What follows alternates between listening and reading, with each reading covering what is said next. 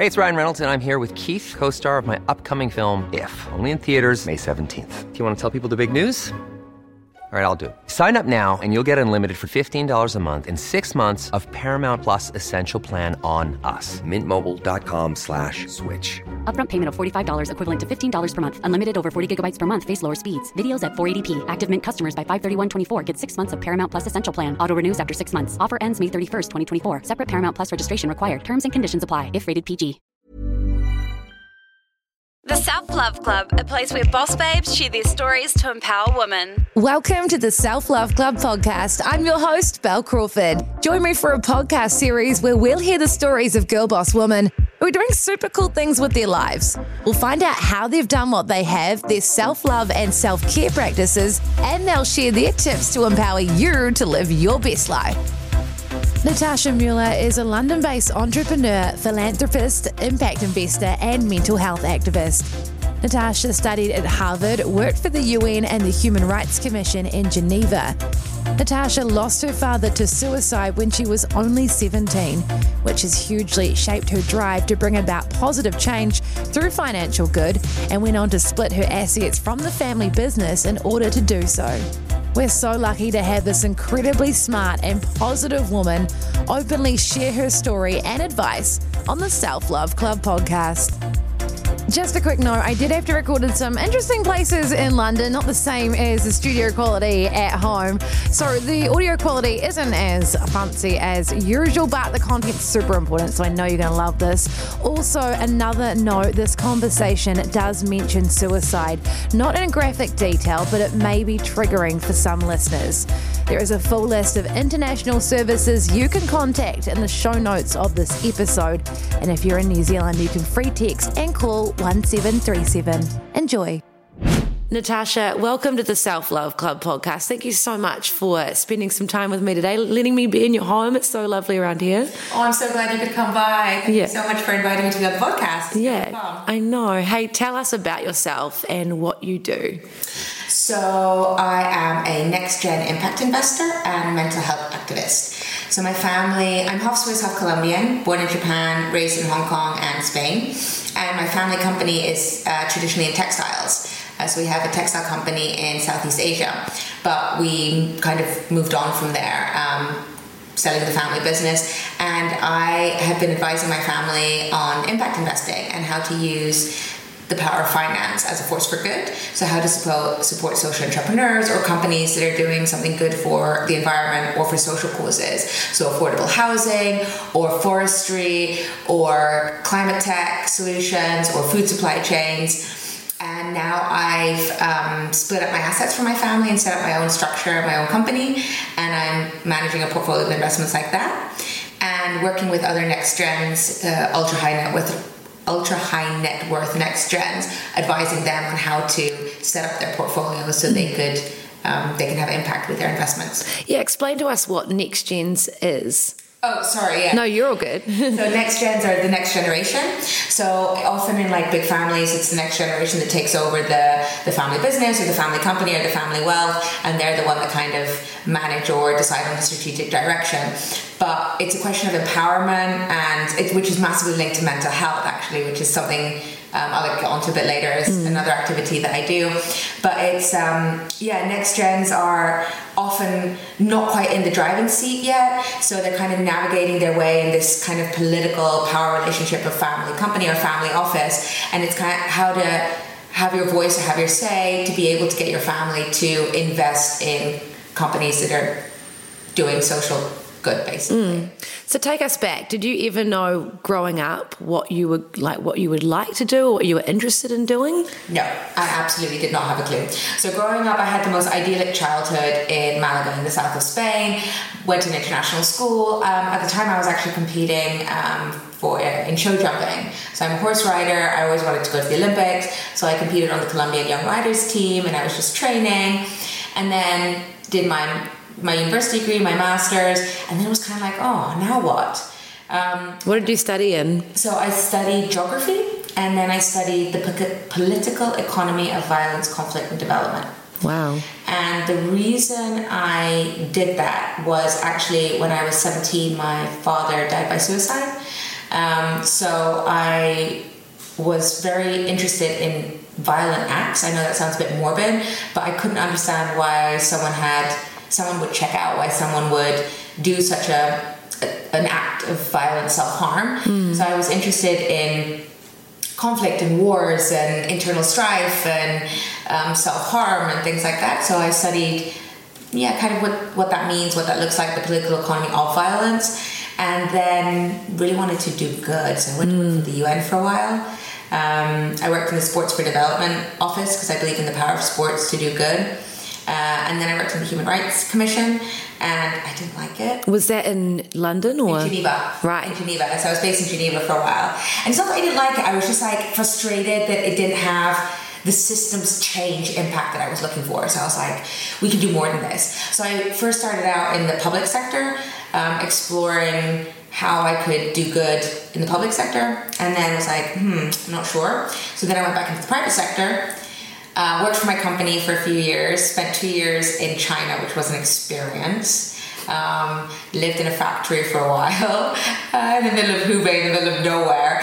Didn't speak Chinese, didn't really have any friends. It was a real eye opener. Um, that was in like 2010, 2012, so quite a while ago.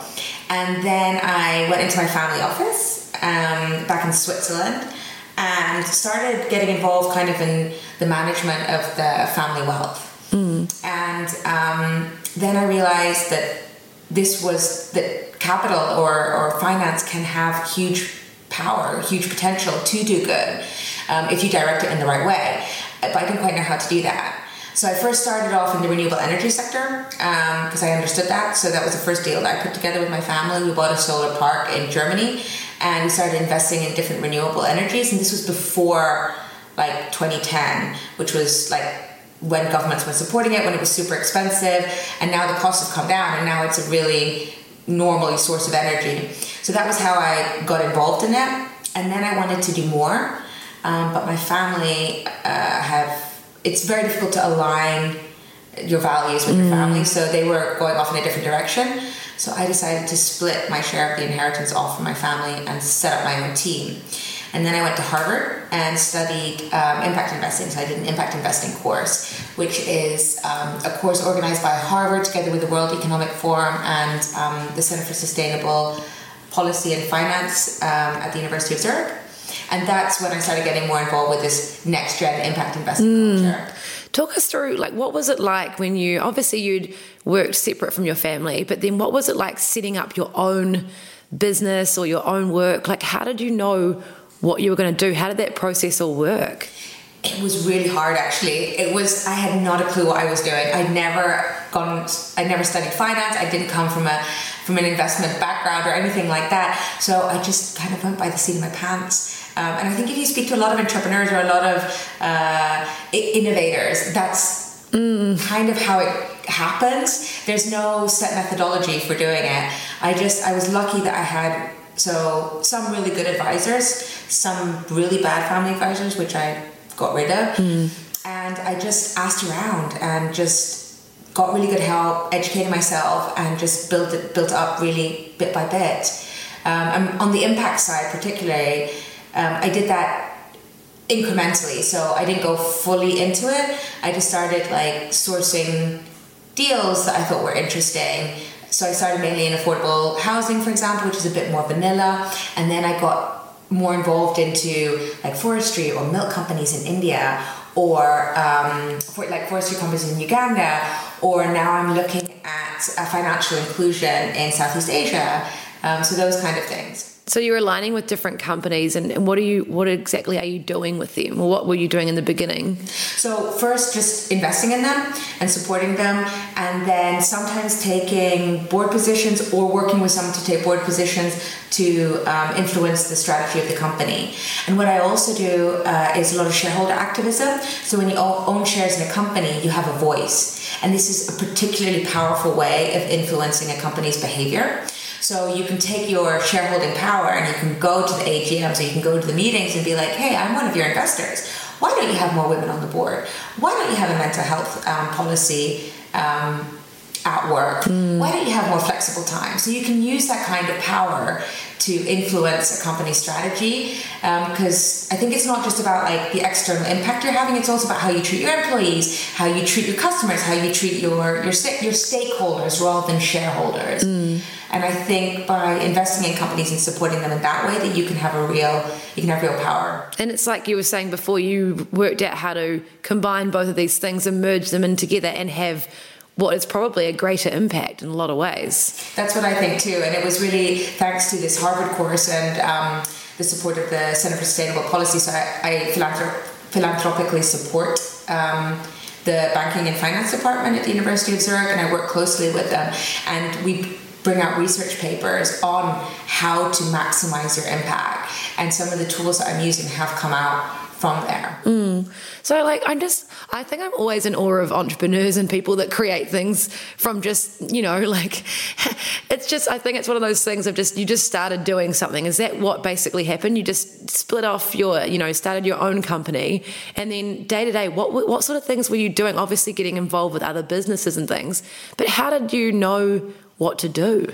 Well, it's funny you say that because I think if you back in the day, if you ask children what it is that they wanted to be when they grow up, it's mostly it was like maybe a teacher or um, like an astronaut or something like that. Now, if you ask most young people what they want to do or who they want to be, they want to be entrepreneurs, and that's not a thing. I don't mm. think you know. I think it just it ends up being like something you become. Um, so Yes, I set up my own company, but my company's not like a company in the sense that it doesn't produce any products, it doesn't have any customers. It's just the vehicle through which I leverage my networks to catalyze the power of finance, basically. I know that sounds really wordy, but um, I just strategically I use my my finance or my wealth very strategically to support certain organizations that are very grassroots and up and coming. So I support it. So I was one of the first donors, for example, for United for Global Mental Health. It's this mental health um, campaign,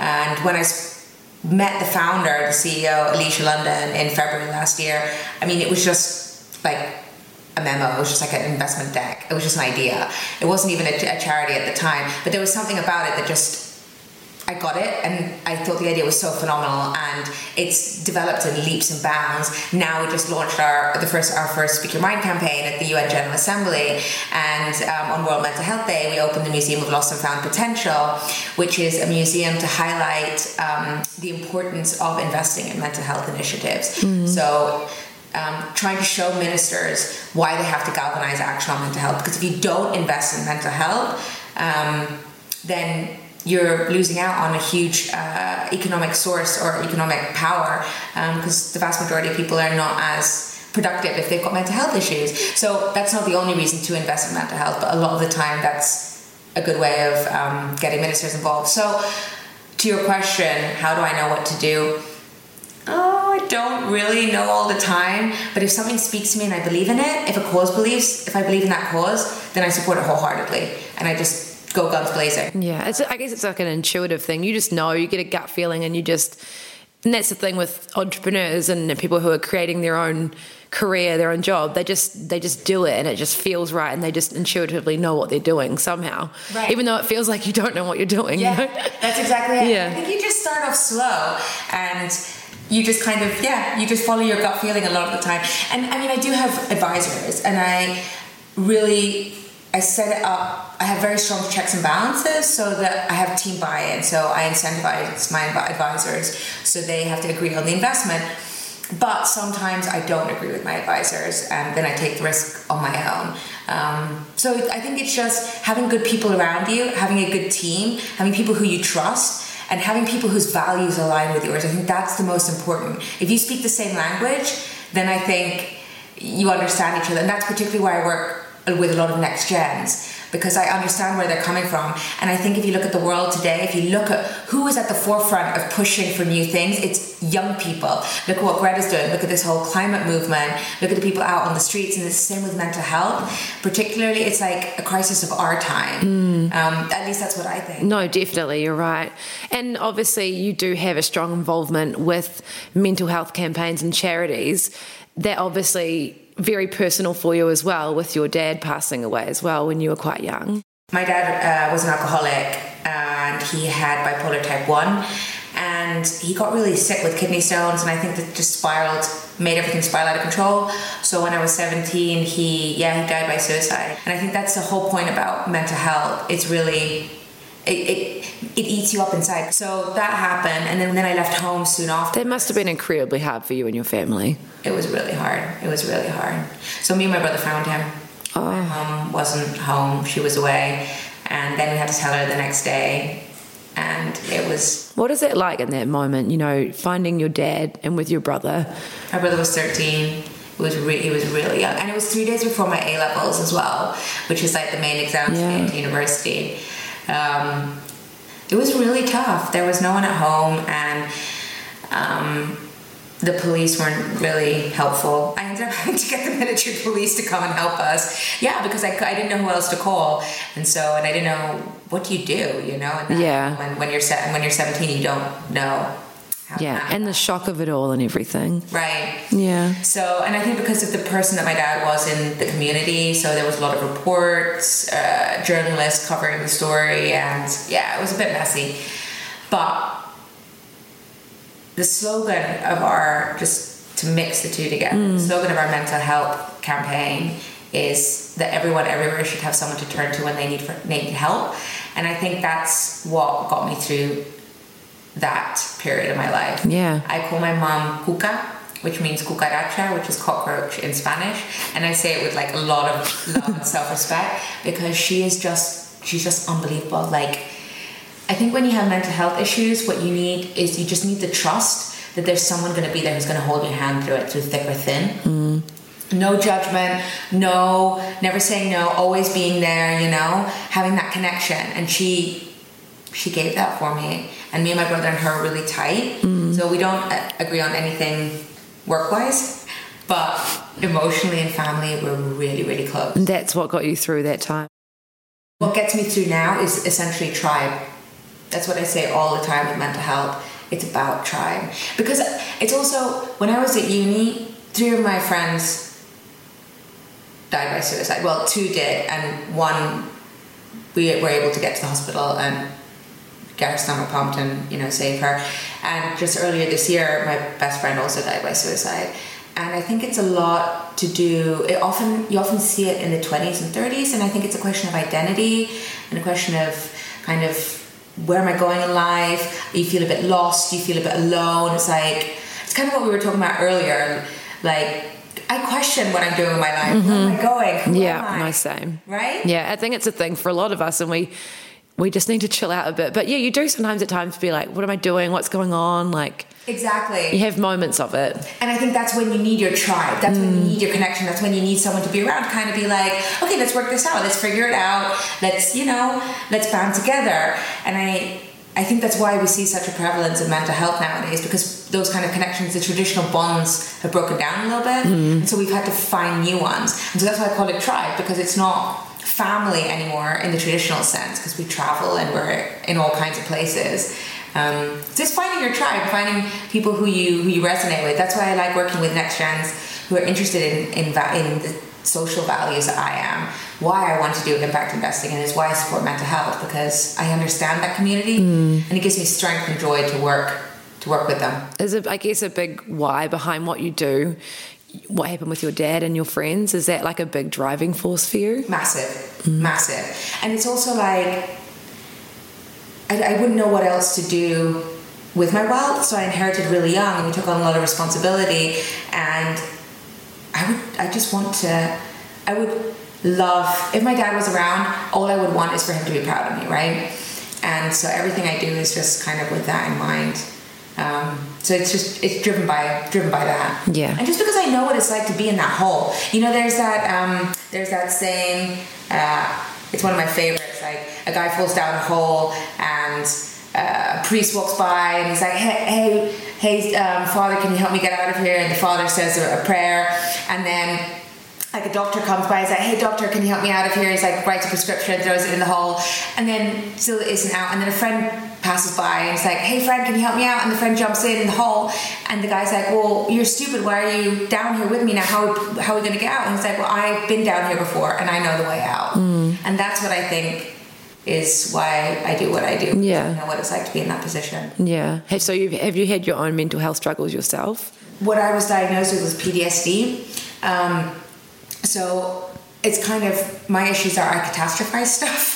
So it's like in my life, if something bad happens, someone dies. Basically, that's. But that has happened to you though. Like you're, it's understandable that you would have that, especially after having the PTSD after your dad passed away. That's understandable. You went through a huge shock. So that's and then for you, I probably is it like a you probably think, you know, when something bad happens that it's going to end up in that sort of results because Exactly. that's what's happened in your life. Exactly. So it's typical catastrophe. So there's that's ra- that's not rational, but you know what I mean. Like it makes sense. Yeah. Yeah. So when I get stressed or anxious, it's like, yeah, everyone gets stressed or anxious, but I'm like extra stressed or anxious because I'm like, oh my God, something really bad is going to happen. Um, so I just have to temper that. But I do a lot of therapy. Um, and I started doing trauma therapy and, and I work on myself. And to be honest, like, being a mental health activist and like sharing my story and working with the campaign and meeting the other campaigners, that just gives me the power and the strength to, to carry on going. Um, to work with them and to see them overcome and to help them overcome their own issues as well and to work together to change the system. I think that's that's what really, really, really helps. There's a lot of responsibility that comes with being a mental health activist as well. Do you do you find that like a bit of pressure at times? Yeah, so we I was I've been talking about it with some of the other campaigners. I think one of the most important things to address mental health issues is storytelling, but the very act of storytelling is exhausting. It's very hard to relive those moments over and over again. And also just because like you don't want to tell the story and like get depressed and cry about it, you know, because there's it's a happy ending at the end, you know. Um, but to keep that positive spin on things, it takes energy, and so sometimes, yeah, you get a bit tired after a while. So I need a bit of downtime and a little bit of self-preservation. Yeah. Um, so you have to have boundaries, and that can sometimes be quite hard. Yeah, especially when people are probably reaching out to you that are in not a good space, and then you sort of feel like a responsibility to help those people. But at the same time, it's like it's balancing out boundaries, but also helping people. That must be quite hard. Exactly. Yeah, and it's what I was what I mentioned to you earlier about I'm not a therapist. I'm I'm not equipped to be a therapist. I didn't study that. I don't work as that. But I think sometimes when you tell your story and you're speaking to vulnerable people, then they turn to you for help or support. And that's when it's a bit tricky because it's I don't always know how to help. And I give my love, my support, and a hug and a smile, but that's like my energy being taken out of me as well. Mm. So then I need like downtime and Yeah. yeah. How do you, that's self care? So how do you how do you look after yourself so that you are able to you know re- restore yourself and then able to give? What are your self care practices? nature, nature and animals. Um, so that's really important to me. So I live in like North London, have really good um, access to Hampstead Heath. I have parks all around, and I have horses. So my horses and my dogs are my life. So apart, so my biggest expenditures are contemporary art collecting and horses. Literally, when I'm feeling down, I just go and muck out a stable and groom my horses and just get mucky basically and that's really i think that keeps you grounded um, meditation also sometimes help but i'm not very good at that i'm a bit more of a doer so it's more like sports and yoga and Being box- active, yeah. boxing Oh, that's good. it's so good. Yeah. It's like I like strong women, and so if you can be strong in your body, and I think mental resilience is really good, and focus and discipline, and the discipline of sports really, really helps my my mental health, and my anxiety. Mm. Yeah. So that really helps me as well. Nutrition. I, yeah, I think that's a Yeah. If you eat well, then You feel good. yeah, and sleep. Um, you know, Yeah. every now and then, just having like a just a quiet day at home in your PJs. Yeah, it's so neat. Just Yeah. watching movies or something, Yeah, Netflix. exactly. Yeah. And having a girly day. Yeah. What makes you feel empowered as a woman, or what empowers you? I felt massively empowered when I separated my assets from my family and took control of my own my own direction. So I think that was a big one. And I think with some of the kind of next gens that I mentor or that I work with, when I see them succeeding, or when I see them like making their first investment or getting their family on board with um, with their investment strategy, I think that's massively self fulfilling for me. And to be honest, working with my, the mental health team that I work with, I find that so empowering. I find it so inspiring. It's really, I mean, it's been the joy of my life to be able to like support and donate to this campaign and watch it get on the UN General Assembly, watch it get become partners with HSBC, watch these campaigners from Liberia, Sudan, Sierra Leone, like that's massively empowering. And as a result of some of our work, Sierra Leone um, is looking at one of their mental health laws. So Sierra Leone only has one mental health law and it's covered under the 1902 Lunacy Act. I mean, that's insane. Mm. And part of the work that I've enabled um, through this campaign has resulted in them relooking at that lunacy law. That's massively empowering. Yeah. It's massively empowering. If I can see the effect that my systems change, investment, or philanthropy is having, then I'm happy. Oh, of then course. And if people come up to me and are like, you know, I think at the moment, someone once said to me, we have a bit of a kindness crisis, and we're kind of getting in this kind of hopeless, like feelings of hopelessness at the moment. And so if I can just, even with the power of my voice, or so I do a lot of ecosystem building and field building and public speaking. Even if I can just use the power of my voice to make people feel more positive or more inspired or more determined to have change, that's empowering. Mm. And do you love seeing other women do really well? Is that like a big thing for you? Mm-hmm. Very much so. So apart from my work with United for Global Mental Health, I um, am a board member and I'm also a donor to. Um, Footage Foundation. So they specifically work in mental health and women at risk. So they work in refugee centers or in centers that are supporting women that have been sexually trafficked. Um, and watching, they have this incredible um, IP. They have this theory of change which involves storytelling and empowering women and putting them in service, but in service kind of means so that they have an econ- economic opportunities. Um, and if you watch the women transform as a result of the program they put through, boom, that really gets me up in the morning, mm. you know, because that's watching women have find their way. Um, in the world, and I think that's yeah, I really like that. I really like working with women a lot. Yeah, a question I always ask my guest is, what is something you would tell your younger self? Be kind to yourself be accepting of yourself. Don't be so hard on yourself. I think that's what I would tell my younger self. Because mm. I was always, yeah, striving, striving, pushing forward, pushing forward, pushing forward. And I think I've gotten to the point, I've had a little bit of a breakthrough this year, and I was like, we've got to enjoy life. We've got to enjoy life. It's mm. too short you know and i think we take it all too seriously and there's a lot of hype going on there's a lot of political crisis a lot of random things that make us feel unstable or uncertain. And I think it's important to remember that we're only human. We can only do as much as we can. And just whatever you can do, make it count and accept that that's as much as you can do. Mm. So that's why I think I would tell my younger self to be a bit kinder. Yeah. Did you, were you like really, really hard on yourself? Obviously, you're very driven. So were you quite like, I think I can relate to that where you're just like always wanting to do more and be better and better. And it's just, it's really exhausting. It's exhausting. And I don't, I don't mean to sound it in a, say this in a bad way, but I think it's harder for women mm. than it is for men. I think particularly, for, I don't know why, but we have this like, oh, I'm not mathematically able, I'm not financially able, or it's not, you know. I think we put ourselves down a lot more, mm. a lot more self doubt, and yeah, and I think I think for women it's a little bit tougher. Yeah. And so I just think we need to, if we can band together, and if I can support other women, I think it's that that really gives me really gives me pleasure. Yeah. Because um, it's it's difficult. Yeah. Yeah. You've given us heaps of advice, but what is something you would like to share with women listening that are wanting to, you know, create or do really incredible things with their lives and really give something to the world? I guess just that they can do it. That they're strong enough to do it. And if they have a dream, that they should go for it. And if they can find other women to work together with. So I think that really, it's again, tribe and community, I think that really helps. And if there are other women that you can work with um, and leverage the power of the femininity or the womanhood, then I think that would be a good way to yeah. empower women, I guess. Yeah. You talked as well about, you know, often women doubting themselves and like, I feel like sometimes we have that imposter syndrome or we're just really hard on ourselves as yeah. well. How have you learned to sort of overcome that as you've gone on in life?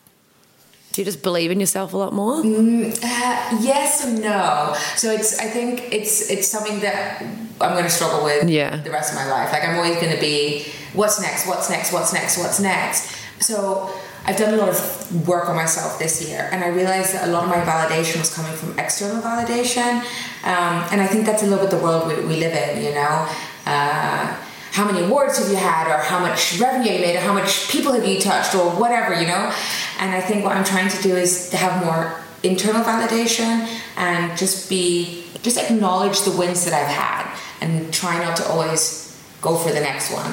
Um, and so i'm actually literally structuring in downtime in my calendar because I, especially living in a city it's just go go go go go what's next what's next what's next and i think it's really important to have that downtime to actually take stock of where you've come from and what you've achieved and to give yourself that time to bask in the glow of your success so to speak because otherwise you just run on to the next one and i don't think you're necessarily better or stronger for it or making better decisions. So actually, I think if you take a pause and reflect on where you've come from, I mean, that's what I'm trying to do. I'm not saying that I'm hmm. always No, it's so good. able able to do that. Yeah, like, we're all constantly trying to balance things out. Right. Yeah, it's a, it's a struggle, but we try. Yeah, exactly. There are just too many things that women has to like keep in her brain or ha- wants to do in a day. So I'm one of those. I'm like, I've got 15 minutes. Yeah, I can do this, this, this, this. this. Same. A ridiculous to-do list that you're like, just chill and have a moment, you know? Yeah, so that's a practical thing that I'm trying to actually do. Literally in the same way that I put make calendar or diary events in my calendar for workouts or meetings or events, I'm trying to literally um, Make time for yourself. thank you. Yeah, put time in my diary like a week off or like three days and just take downtime. Yeah. And just say, no, that's it's booked out. Because I imagine that you often work yourself really hard. Like every day is like bang, bang, bang, bang, and like no, not a lot of downtime. Yeah, and I think it's it's not only that; it's also about the energy you put in. Um, so you can work and not really kind of mindless working, you know. But if you really believe in something, or if you're like supporting a cause, or everything I do, I want to change the system a little bit because I think the capitalist system is a little bit broken, and I think the way business as usual, the way we've been doing things, is not working anymore. It's just not. Income inequality is through the roof. Um, climate change is all over. Global warming is all over the place. Um, our food quality is terrible. Waters are polluted. Um, there's plastic in everything. Mental health is on the rise, left, right, and center. Um, conflict. It's political crisis, um, gender crisis, homelessness, and so I think and I'm so passionate about it and I so deeply want to have a way in changing that system, but it's so entrenched, it's so difficult. So if you give your all for that, it's also about the energy you put in. Um, so I try to give my energy to these things, but then you're just like, whoa. You need to give it back to yourself because it is very purpose driven. It's about the energy you put in. Um, and that's why I, I get asked to do a lot of public speaking or uh, get asked to support causes because if you ask me to do something, I will 100% pull, pull out all the stops, give all my energy for it. If I'm a believer, then I'll put my hand in fire for mm. you, you know, type thing. What's obviously you've got a lot going on, but what's some other things you want to do or what's next? I'm working with the Conduit. The Conduit's a social impact membership club. So I was one of the earlier investors and seed uh, and founding members. So working with them on building out their impact fund and their foundation, which is really exciting. So I'm really I want to see what they're where, what they're where they're going with that and see how I can support. So that's kind of the next thing. And actually, what I really want to do is work on my own consultancy. So I've got uh, my own company, it's NM Impact, and through that I do some of the mentoring and um, ecosystem sort of field building work that I do, like the public speaking and supporting um, various courses. But what I want to do actually is kind of set up a consultancy of all next gen women in different areas. So I've been lucky to have met some incredible, incredible young female entrepreneurs or female advisors that are really pulling out all the stops and really trying to change things in their own field. So in art, in healthcare, in um, property, in uh, yeah, in construction, and I would love to have this coalition of badass women um, trying to change the world. So that's what that's what my next step is: creating the development plans or creating yeah uh, my company to be able to do that. Sounds incredible. Hey, thank you so much for your time today, Natasha. You're amazing. Thanks for everything you're doing and everything you've given us in this as well. Really appreciate it. Thanks so much for having me. Thank you so much for listening to the Self Love Club podcast. Please subscribe for weekly episodes and catch up on eps you may have missed. Reviews and sharing the Self Love Club with your friends and on your Instagram stories helps heaps in spreading the self love message. You can keep up with the Self Love Club at Self Love Club Podcast and at Bel Crawford on Instagram. Instagram. Plus, find resources and blog posts on my website, belcrawford.com. We've got heaps of boss babes coming up to empower you through the rest of the year with weekly episodes available each Monday. Catch you soon, babes. Hi, I'm Daniel, founder of Pretty Litter. Did you know cats tend to hide symptoms of sickness and pain? I learned this the hard way after losing my cat, Gingy. So I created Pretty Litter, a health monitoring litter that helps detect early signs of illness by changing colors, saving you money and potentially your cat's life. Pretty Litter is veterinarian developed, and it's the easiest way to keep tabs on your fur baby's health right at home. Go to prettylitter.com and use code ACAST for 20% off your first order and a free cat toy. Terms and conditions apply. See site for details.